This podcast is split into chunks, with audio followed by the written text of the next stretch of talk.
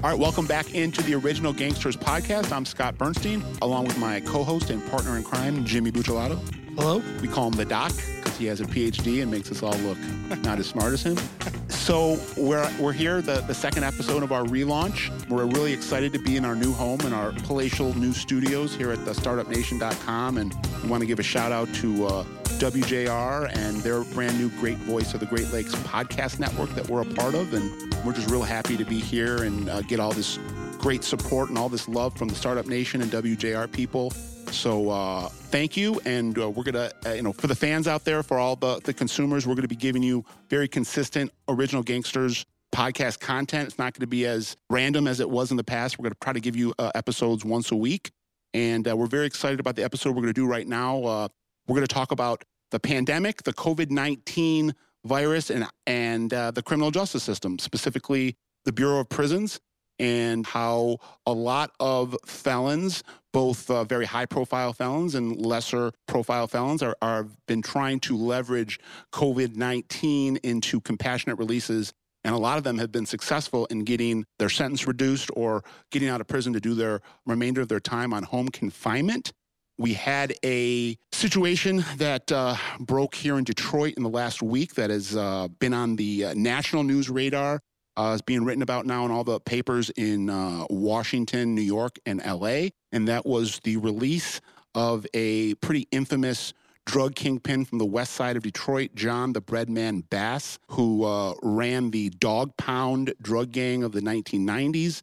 He was convicted, I believe he was arrested, indicted in 1998, convicted, I believe, in 02 of a double murder count, serving two life sentences without parole one of those murders was tied to the gangland slaying of his half brother and Dog Pound co founder, Pat the Ram Webb. And he had a compassionate release motion in front of U.S. District Court Arthur Tarnow down um, in the federal building in Detroit. And even though he was serving a double life homicide conviction and was looking at no chance of parole, Arthur Tarnow let him out of prison in late January when the news of him being released hit the media, there was kind of an outcry and an outrage from federal prosecutors. They appealed the decision to let Breadman Bass out, and the appellate court in Cincinnati stayed the proceedings, and John Breadman Bass was picked back up over the weekend and will have to await the decision from the appellate court about whether or not he can go free. If Arthur Tarnow's decision to let him go free stands, he'll have to wait to hear from behind bars. We're very lucky to bring on a very special guest, Anjali Prasad. She is a criminal defense attorney out of Royal Oak. She's been focusing her practice in the last year or so on uh, helping defendants use compassionate release to uh, extricate themselves from prison early based on COVID concerns, and a lot of that stuff is legitimate. I don't necessarily, not to uh, editorialize too quick in this, I'm not sure if I agree with uh, letting the bread man bass out, but there are a lot of felons right now that uh, probably deserve to get out. And, you know, Mrs. Prasad is, is doing everything she can to help her clients. She was a federal prosecutor, a state prosecutor, and then recently has gone into private practice in Royal Oak. Thank you for joining us. Thank you. Thanks, Scott. Yeah. So uh, why don't you um, kind of tell us how you came about kind of trying to focus on on this kind of niche of criminal defense in the last year since since the pandemic broke out?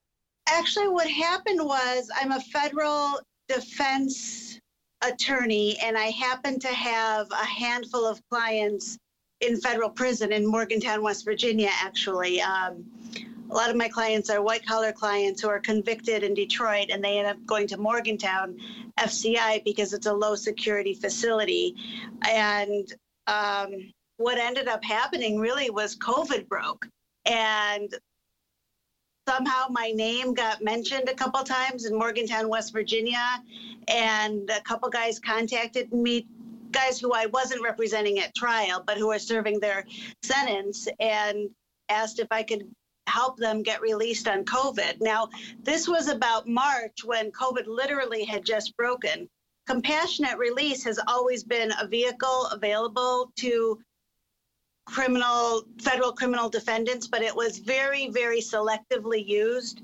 Um, you'd prior to COVID, you were going to see compassionate release used mostly in situations where the inmate was the caregiver to somebody who was terminally ill. That was sort of the compassionate release that the legislature had in mind. The idea behind that was that the um, the courts would exercise compassion in releasing the inmate who could then take care of the loved one who was terminally ill. So COVID broke and we started using compassionate release. If you if you read the letter of the law, there's nothing prohibiting us from using compassionate release in circumstances in which the inmate himself is actually in a, a volatile situation, a, a delicate health situation that would merit compassion. So, what we did in the defense bar is we pieced together an argument where we were applying this pre COVID legislation known as compassionate release to COVID related cases. And I, um, I mean, honestly, I just got lucky in the beginning. I had a couple white collar clients who had no violent history and sort of hit what I call the COVID trifecta. The COVID trifecta is high blood pressure, diabetes, and or obesity. And these are what the CDC has been telling us makes you particularly vulnerable to COVID-19.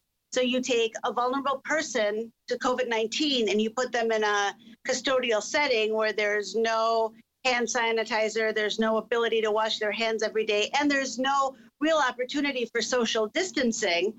You take those two and you make an argument that this highly vulnerable individual is really in a powder keg and needs to get out. So, this is what I started doing. I started applying for compassionate release. Um, I have to tell you, I was extremely successful on my uh, nonviolent clients, my clients who had, as I said, a white collar history or um, they were they had committed economic crimes. I ran into stumbling blocks on my on my violent clients, my clients with a violent background or numerous uh, criminal convictions, and I. Um, the judges, my judges, I should say, across the board were a little more, took a little more of a hard line when my client had a hardened criminal history and I was arguing for his release. So enter John Bass into the equation and you get a federal judge to overlook that criminal history and release him on COVID grounds. It's really, um, I mean, you know, from the criminal defense attorney is telling, would say that's a home run because the idea behind compassionate release is you have to evaluate the person who's in front of you not the person you sentenced 22 years ago. Yeah, let's be clear real quick. I don't mean to interrupt you, but I I, I want to be clear to the to the listeners. Arthur Tarnow, the U.S. District Judge that let John Breadman Bass out, was the same judge that sentenced Breadman Bass back in 2003 to the double murder um, life in prison without parole. So just playing on on what you said, uh, it's the it's the the trial judge that is making a evaluation now, uh, almost 20 years later. That you know, if the person that he sentenced in in 2003 or or uh, presided over his trial in 2002, what is that person now in in 2021? And I know in in Arthur Tarnow's uh, opinion, he he said that uh, Mr. Bass had undergone a, a, a transformative uh, rehabilitation and gotten his GED and was a life coach and um, w- had done a lot of stuff to impress his trial judge that led that trial judge to overlook the criminal, uh, sorry, the violent behavior and uh, and release him. Sorry, uh, continue.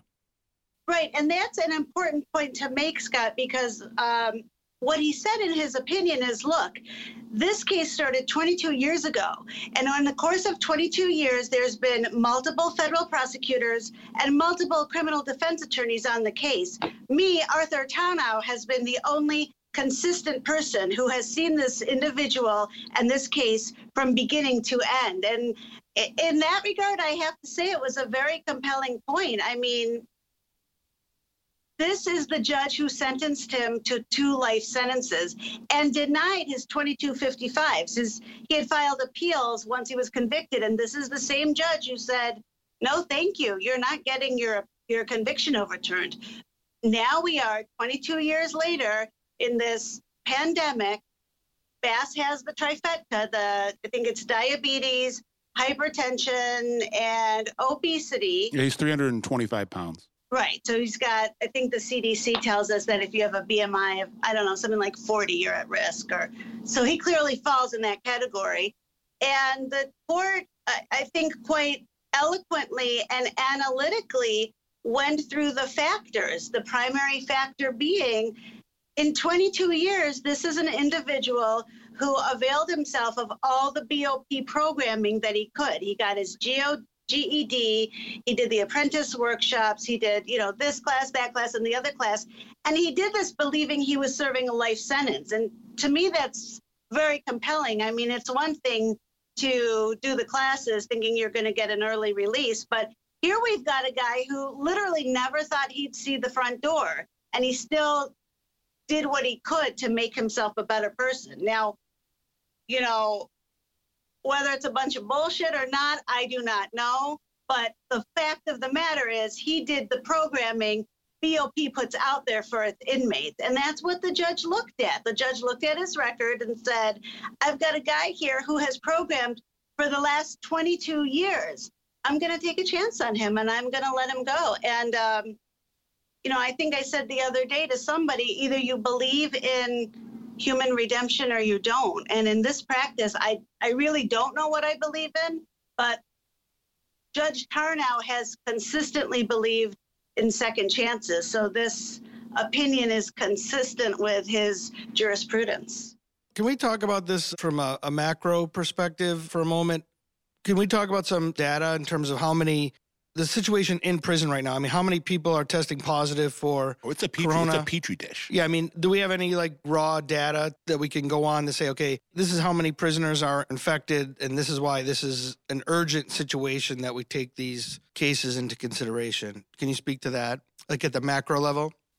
Yeah, what I can tell you is that BOP was never able to get a grip on this, and it's not.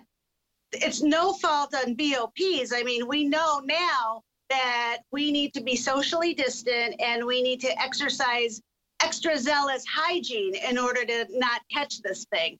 And BOP, because of the fact that it's in a custodial setting, hasn't been able to get a grip on this. That's why they themselves started releasing prisoners. That's kind of an important point, too. I mean, before you even hit the door of the courthouse, you it is a requirement that you go through BOP's protocol and ask for release. I think um, you had mentioned Scott um, Terry Flenory.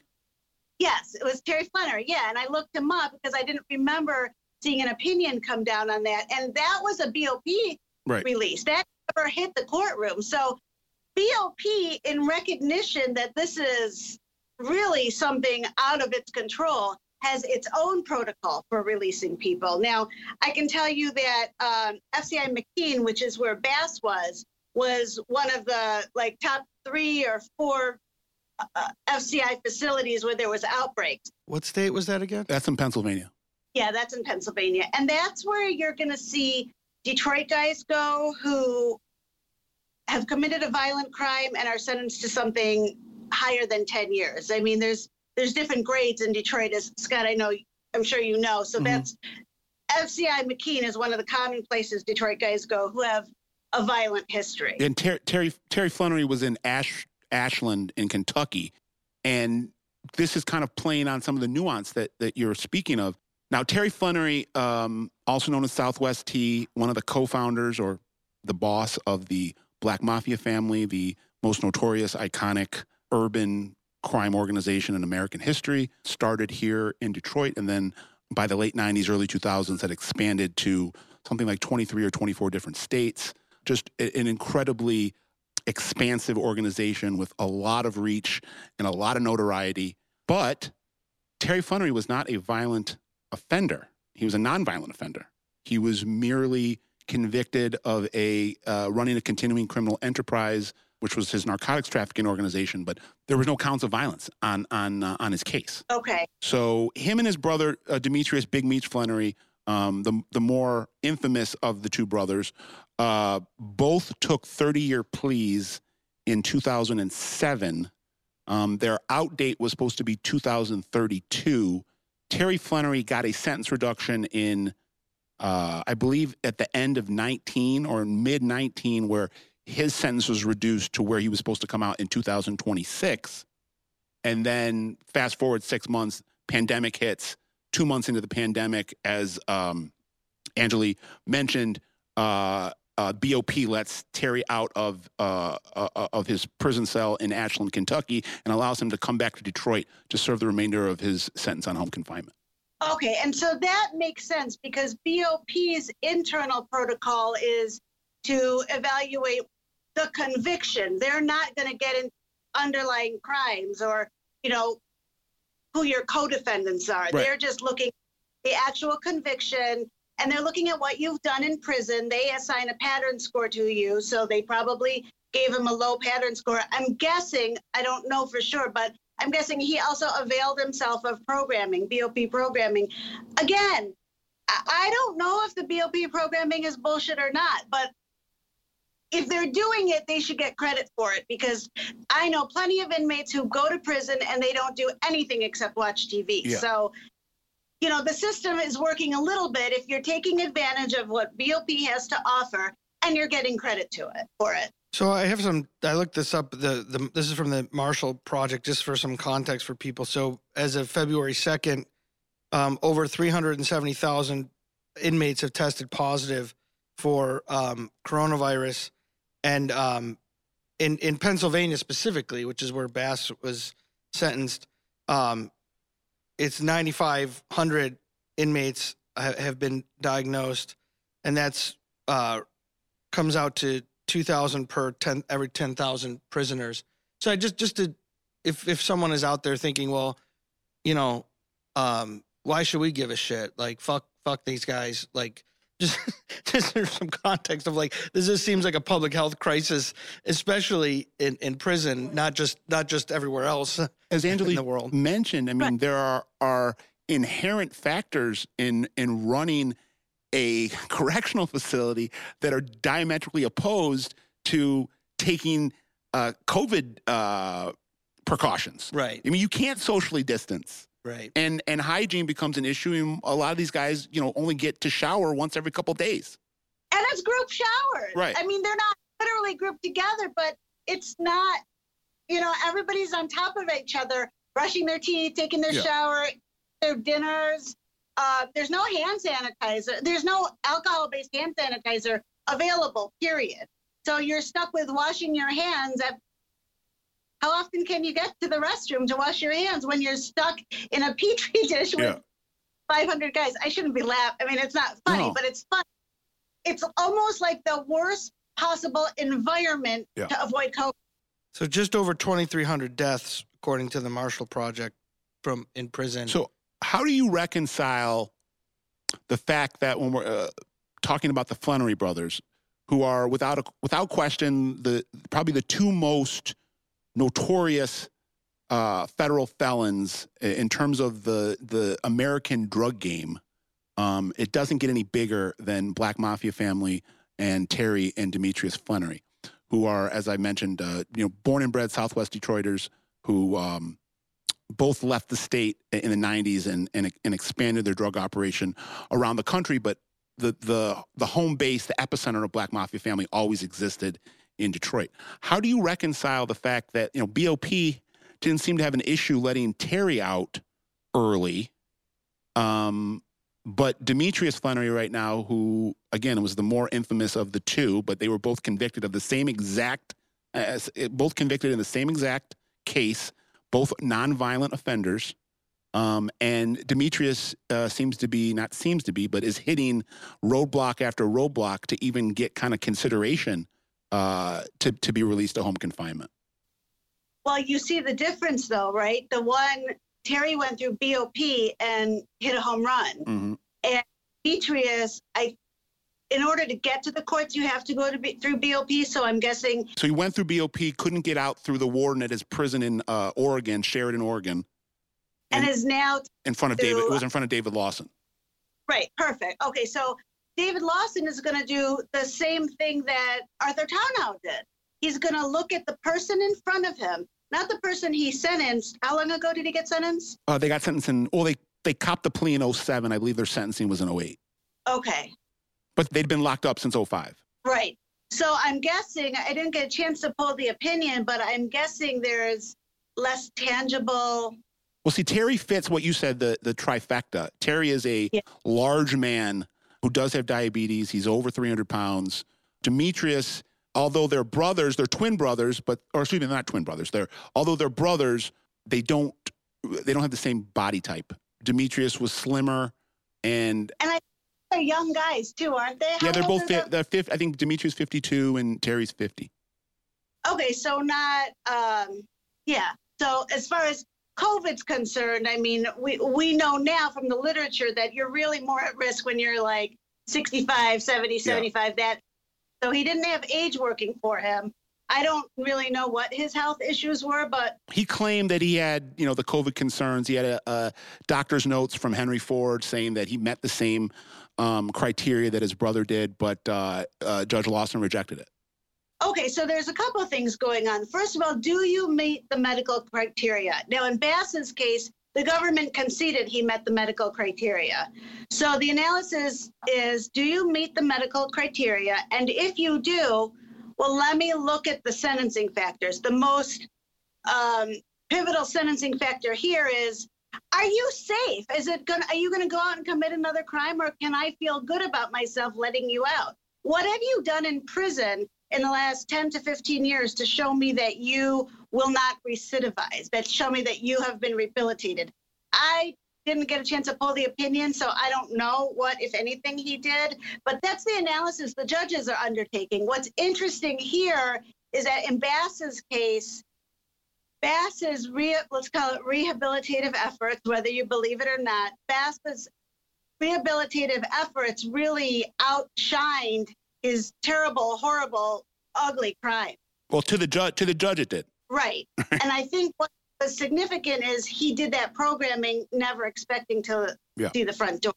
And I think Judge Tarnow even mentioned that here's a guy who's basically been sentenced to death, though it's not death, it's two life sentences. But what's he doing? How's he spending his time? Oh, the other thing I wanted to mention about Bass is the judge did comment on his really um, long-term cooperation with the government on other homicides. It seemed like that was a, a big deal to the judge. A lot of times you'll, you know, when somebody's cooperating, either they're doing it to save their own skin or they're doing it because they have reformed and they have seen the error of their ways. And Judge Tarnow, in this situation, chose to believe that the cooperation was connected to the rehabilitation. How much of a role do you think infamy plays in this decision? Because when we're talking about Bass, when we're talking about the Flenorys, you're talking about people who have reputations that follow them. I mean, Bass himself might not be a household name um, for for people uh, that that follow the news in Detroit, but if you look a little deeper into the Bass story, all of a sudden you start coming up with the YBI connection and Young Boys Incorporated. Uh, you know, they ran the drug game in Detroit in the early, the late '70s and the early '80s. Their uh, boss was Milton Butch Jones, the self-proclaimed Henry Ford of heroin. Uh, and when he got out of his prison sentence uh, on the YBI case, he joined John Bass and his brother uh, Pat Webb in the Dog Pound. So I've actually seen some reporting that is incorrect in saying that John Bass was a leader of YBI. But just having the, the letters YBI attached to your name, especially in Detroit, um, is going to give you a, a certain level of infamy. And then with the Flenorys, I think the the biggest worry, in my humble opinion, you know, Demetrius Flenory, again, is not your average prisoner. He is someone that even from a prison cell uh, sways opinion. I mean, he can he control. I don't want to say controls, but he influences literally millions of people. Um, I, I read a uh, um, a stat in one of his uh, court filings recently where the prosecutor uh, said that in the last, uh, I think it was either five years or ten years, Demetrius Flenory's name has been shouted out on 175 hip hop songs that have made the Billboard Top 50. 175 times in the last five years. Um, I mean, he he he is like uh, Black Jesus Christ uh, to a lot of people, and I, I don't I don't. How did this happen? Uh, it's just kind of the the the melding of of hip hop and crime and culture. Um, But what what is that? Is it is that the judge's position? That Yeah. I mean, why is that relevant? I mean, if he, if I'm, he's, I'm, I'm asking her, do, does Yeah. she think it plays a role? You're asking me, does their reputation precede them when it comes Yeah. to the decision? right, Yeah. I have to say no because I got to tell you guys, I have, I have incredibly compelling clients sitting in prison right now who have no reputation for anything. You guys wouldn't know them from you know anybody else on the street, and I'm still having trouble getting them out. So I, I, I can't believe that the reputation is swaying one way or another. I mean, Scott, you know, I have Yeah. I have a doctor was sentenced to 328 years in prison. He's at USP Terre Haute, which is where John Bass started out. Uh, John, I don't remember if his first name's John, where Mr. Bass started It's out. John Bass, the bread man. Yeah. They were incarcerated together at USP Terre Haute. Terre Haute. Bass worked his way down to FCI McKean, which is great. My client, because he was sentenced to 328 years, he can't work himself down. I mean, he's essentially sentenced to life at USP Terre Haute. First time offender, not arguing about his guilt or innocence. I mean, he prescribed narcotics that he shouldn't have prescribed. He was 64 at the time. Now he's 78. I've got a petition pending for him for his compassionate release. I don't, I have to believe that the reputation is not going to sway the court. I have to believe that the court's going to go on is this person at risk, which my client happens to be, and has this person rehabilitated themselves? Can you speak to the the your client you're talking about? What can you give us more details about what what? I mean, what do you mean he was prescribing things that he wasn't supposed to? Are we talking about painkillers or? Yeah, so here's the deal. He ran, he's a doctor. He ran a medical clinic in Flint. And the feds must have got wind of some kind of, let's call it, suspicious activity. So they sent in three undercover agents to basically get scripts from him. And so what I mean by that is, you know, they went in, said, This is my ailment, my back hurts, my knee hurts, whatever my client didn't perform the medical examination that was necessary and gave them the script. This happened, I, I want to say it happened three times with three undercover agents, so nine scripts. He was charged with unlawfully prescribing nine scripts, and he was convicted. And I'm not, again, here to argue his guilt or innocence, but he's also been in prison for 16 years in a maximum security prison. So so nine nine hundred three hundred for nine prescript. I mean, th- this is this is insane. I'm I'm not saying he should have either, but three hundred. I mean, three hundred I know. years for someone who's writing. Prescri- I mean, I, I'm just uh, that boggles the I- mind. I mean, okay, so since you're asking, I'm going to explain it. What ended up happening was every script generated its own charge. So even though the scripts were going to the same agents, every script generated its own charge. And what would normally happen is if you're convicted, you're going to get sentenced, let's say 20 year sentence, everything is going to run concurrent. It's 20 years for your whole crime. Here, the judge maxed out the client. In other words, he sentenced him to 20 years, which is the stat max, on every script, totaling 328 years. So let me ask you, what I mean, were they able to connect the scripts to? So it's one thing if you're if you're prescribing something to someone and you- you're just not you're not like checking the background of the patient like to make sure that they have an MRI or something like that. But I mean, could they connect like the people? But it's another thing if you're writing prescriptions to like a member of BM, uh, you know, BMF or something like, and you and or, and and you could and you could demonstrate it's like a pill mill. I mean, was that The, was bi- there or any the biker gangs or the do that a lot. right, yeah. right. I mean, was there any evidence that these the, there's like a nefarious, uh, you know, a reason for writing these Well, that, prescriptions? he was in bed with some type of criminal organization. right. I mean, is there is that part of the case? Oh God, no, no, no, no. This, no, my my client worked alone. He wasn't working with any big organization. He worked alone. I fully believe he did it for the 45 bucks he got in cash for each script.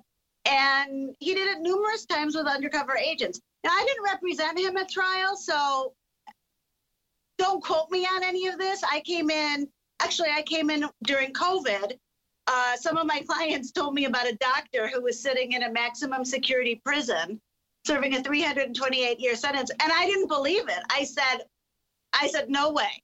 This can't, this can't be true. So I researched it, found it to be true, and uh, said, I, I got to do something because this is just outrageous. I I agree with you. So who, who ratted him out? Was that the? I mean, what, I mean, the DEA was sniffing around. I mean, they they're hot to bust these kind of guys right now. They're so hot to bust these guys. I've got a doctor in Milan pre-trial. He has not gone to trial yet. He's also elderly. Got all got the COVID trifecta. He can't get out. The DEA is hot to trot right now on the doctors. Yeah, and I, and I think this is. I mean, we're we're. I mean, this is relevant. I guess it, it, I'm going off the rails a little bit here, but we're talking about Scott mentioned editorializing. I think this is this is becoming a human rights issue because there are people who have legitimate pain issues who need prescription, and doctors are not prescribing it because they're afraid of the DEA. And and it's because of this. It's because of K. They don't want to. They they they write something wrong on the chart, and then the DEA raids the place and say they're going to give you 20 years for writing a bad script. I mean, so there's people suffering out there who can't get their meds because the DEA is hot to to, to bust these guys. It's almost like you've got a bullseye. If you're a healthcare provider, you've got a bullseye on your back, so you better be careful. I don't even know how fun it is to be a doctor anymore. I mean, you know, 50% of my practice is healthcare fraud. And I don't, I'm telling you right now, these doctors are not enjoying their profession. It's like damned if you do, damned if you don't. I know the FBI right now is putting a lot of attention and resources into healthcare fraud. I had a, some conversations with some uh, current FBI agents back in the summer, and they were telling me that.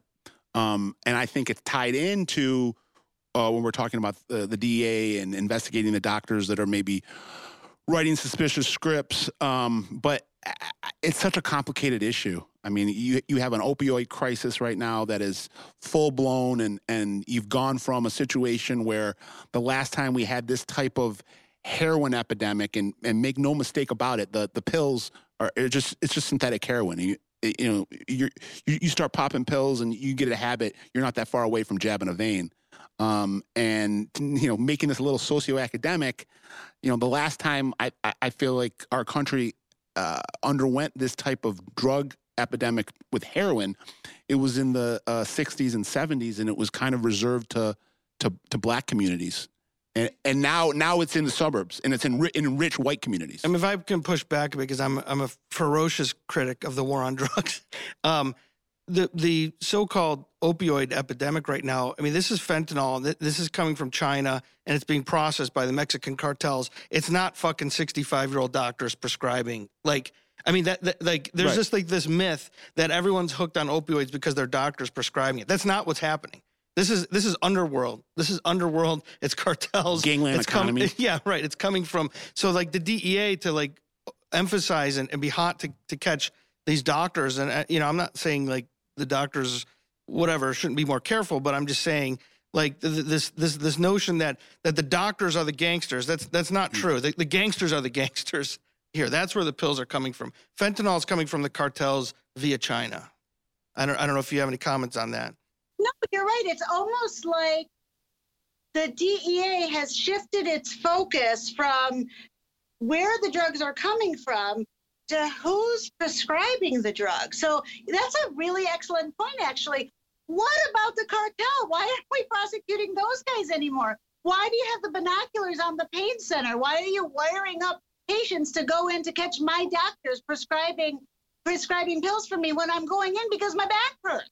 No, I agree, and I think it's. I would argue it's it's an, you know, and I, and I talk to people in the DEA, and they profoundly disagree with me, and I respect that. But I think it's um because they're easier target. Who well, who's it easier to go after? A Like shoot sixty-five fish in a old, barrel. or I mean, or- or compared El to going to El Chapo. right? Like it, it just makes it makes sense, right? Well- who's easier target? they're easier targets and they have deeper pocket pockets because you know there's a whole component to these drug cases called asset forfeiture and the hmm. DEA I mean and I worked Huge. with the DEA federal prosecutor and I respect the job they do but let us not forget there's a little something called asset forfeiture which means who's more lucrative for me my my cartel dealer where I don't know where his assets are Right. or my thing in his mansion. Well, I'm going for the doctor because I can prosecute him and take his money. No, that's huge because the, the guys in Mexico, you'll never get your hands on that cash. You, you'll, You'll never, never- find it. You'll never, never, find, it. him. First- You'll never find them, let alone their money. right. No, that's a huge. I didn't even Yeah. think about that. That's huge. That it incentivizes the, the war on drugs. As we're winding down here, I kind of want to pivot to to to a um, piece of legislation that I consider kind of a cousin to the conversation we're having right now with with COVID compassionate releases. Um, again, not to editorialize too much.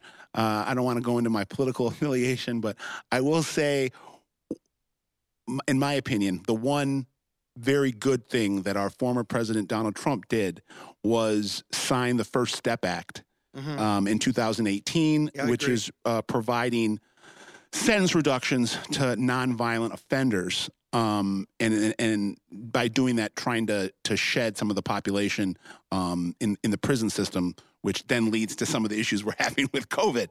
Uh, so it's all a vicious circle. No, that's right. It is related because Yeah. the, the, the COVID problem is even more of a problem because of mass incarceration, Right. which is connected to the war on drugs. and and I I don't per, I know uh, personally, and I have a law degree. I don't practice.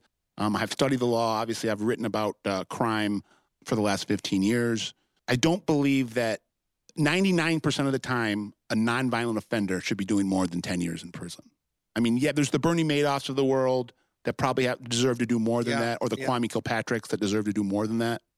Oh, we didn't. Yeah. We didn't even play into Kwame. But How Kwame was we a pardon or a commutation. It wasn't. Uh, it wasn't related to COVID.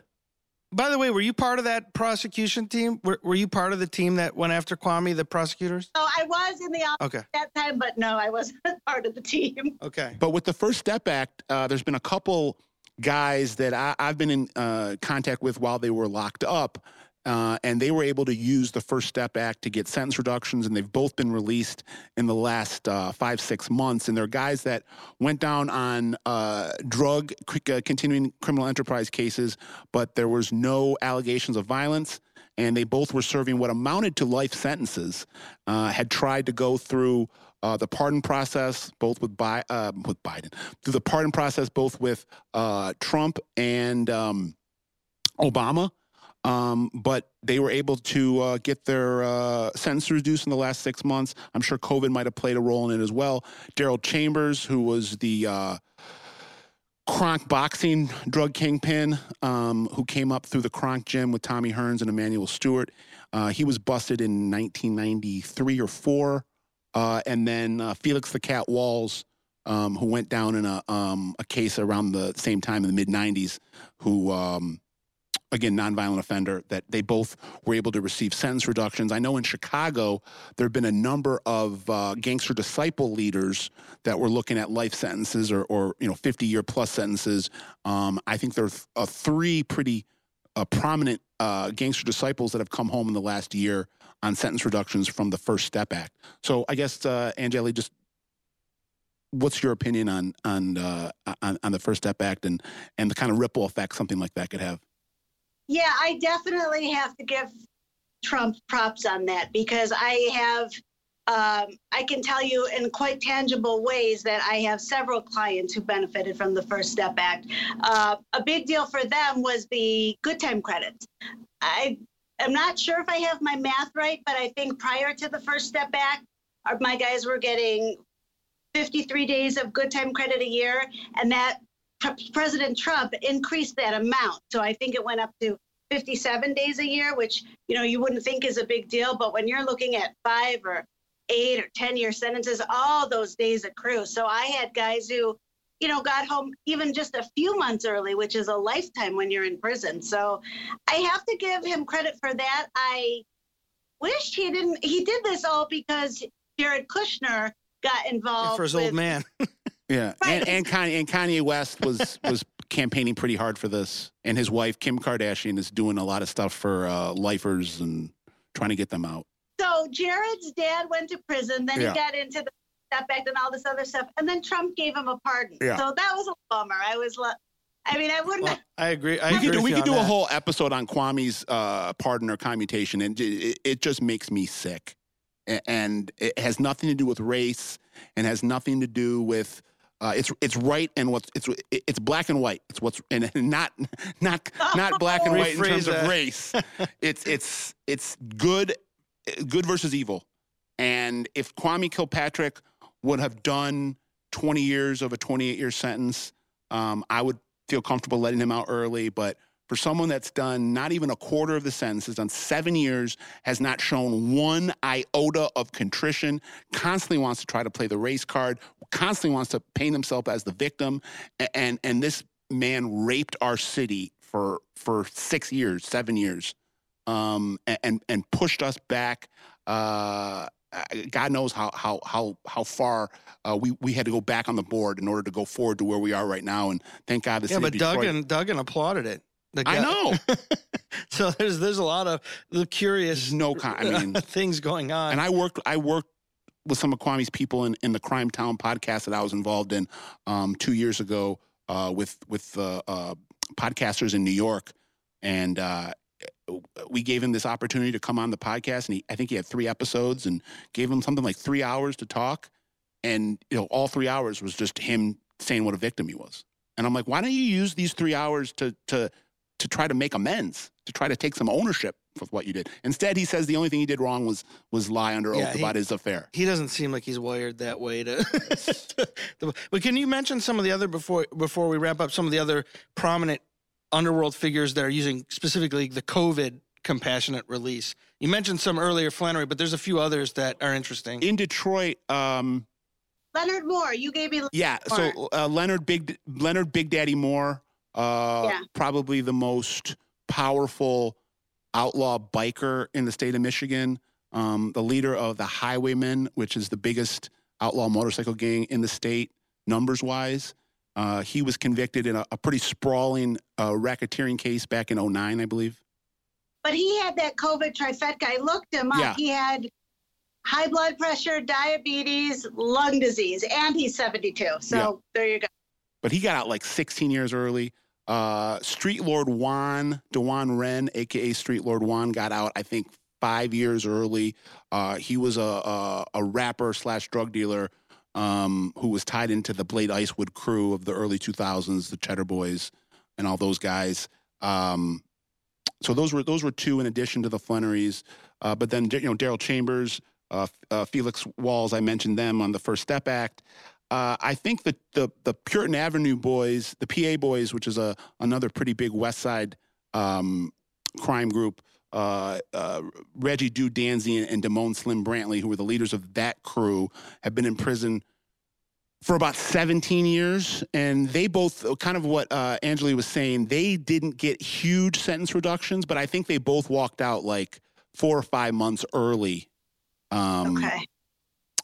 Based on COVID concerns, but they were kind of trending towards coming out early anyway, but they got out earlier than they anticipated. and any of the were there some italian guys too that were Uh, trying there to was not in Detroit. There were some Italian guys or or Yeah, or, or mafia figures in Detroit that have died from COVID. right, Toto Ruggiero, right. uh, uh, Eddie uh, Eddie Karam, uh, Steady Eddie Karam. Uh, I know in Chicago, uh, Mario Rainone got out early. He was a a, a mob enforcer. Um, for c- compassionate release on a because of COVID. related to COVID, yeah. And there's been a, a handful of New York mob guys that have gotten out. I thought some of the cartel guys that are Well, a lot of the cartel guys have uh, kind of what Anjali was saying. A lot of the cartel guys have made, uh, you know, have have filed uh, through their attorneys for for compassionate release, and these are guys I that doubt were it. these were like you know uh, contemporaries of of Pablo and El Chapo. right. um, guys that were running either the Medellin cartel or the Cali cartel, uh, a- and, they haven't been successful in those endeavors. Yeah, I don't see that happening. Although anything's possible, I mean, hence John Bass getting out. Yes. Who would have That's thought? true. Who really? Who would have? Who could have seen that coming? No, it's a good point. No, that's why it got national headlines. That's why I was Yeah. reading about it in the New York Post yesterday. Um, w- Right. Well, uh, we want to thank uh, Anjali Prasad for uh, coming on. I'm sorry if I was butchering your name. you are uh, uh, an outstanding advocate and they have an amazing reputation, and we are uh, just in debt to you for coming on and sharing your knowledge. And, um, Oh, let's, let's go with Kwame next time. yes, Yes, for sure. You have to come back on. And for is, sure. is there any is there anything uh, you want to get out there to plug, or any other uh, stuff you want people to know about you, or any cases that you're involved in right now? Uh, well, I, like I said, I was a federal prosecutor for many years. I now do federal criminal defense. Um, I did about, I mean, 50% of my caseload last year was compassionate release. I've got a lot of guys who are still incarcerated. I'm trying to get out, but my heart's with my doctor that I mentioned. It's Dr. Mukherjee. It was um, Eastern District of Michigan case. He's sentenced to 328 years in USP Terre Haute. That petition is pending. I do not have a decision back yet, so I just, um, I mean, I'm keeping my fingers crossed for him. Yeah, I mean, I, that's a compelling case. So I appreciate you coming on, but also bringing that to our attention. And um, thanks again for coming on. Uh, you're always welcome on the Original Gangsters podcast. Good good luck with that. And um, to everyone out there listening, remember uh, to check out some of our other episodes. Like us on Facebook, follow us on Twitter, and um, we'll see you next time on the Original Gangsters podcast. Thanks again. Okay, see you guys. Bye. Thank you so much. I'm sorry to keep you from your mom. Have a great uh, birthday dinner. We will. Be, we will be on touch, and, and if you're if you're game, we'd love to have you back on. Oh, I, I love to do it. I mean, I do WXYZ a lot. Okay. Yeah. This is perfect. Yeah, This it's is great. awesome. Thank you. Thank you for the audience for uh, consuming this episode. This is just uh, kind of one subject of a, of a wide array of original gangsters content that we want to bring you, whether we're talking about policy issues like we've talked about in these last couple episodes, or we're talking about great historical stories, or we're talking about breaking news, or if we're talking about, you know, we're always trying to look for, for that nexus between pop culture and crime. That's what we're going to be giving you here on the OG. We hope you like it and we're going to keep bringing it to you. I'm Scott Burnstein, Jimmy Bucciolato. Thanks to Wade Fink. Thanks to our producer, WJR, the Great Voice Podcast Network. Look for that, startupnation.com. We are in your debt, and we love being part of the of the family here. Scott Burnstein, JB, we're out. We'll see you next time on an Original Gangsters podcast.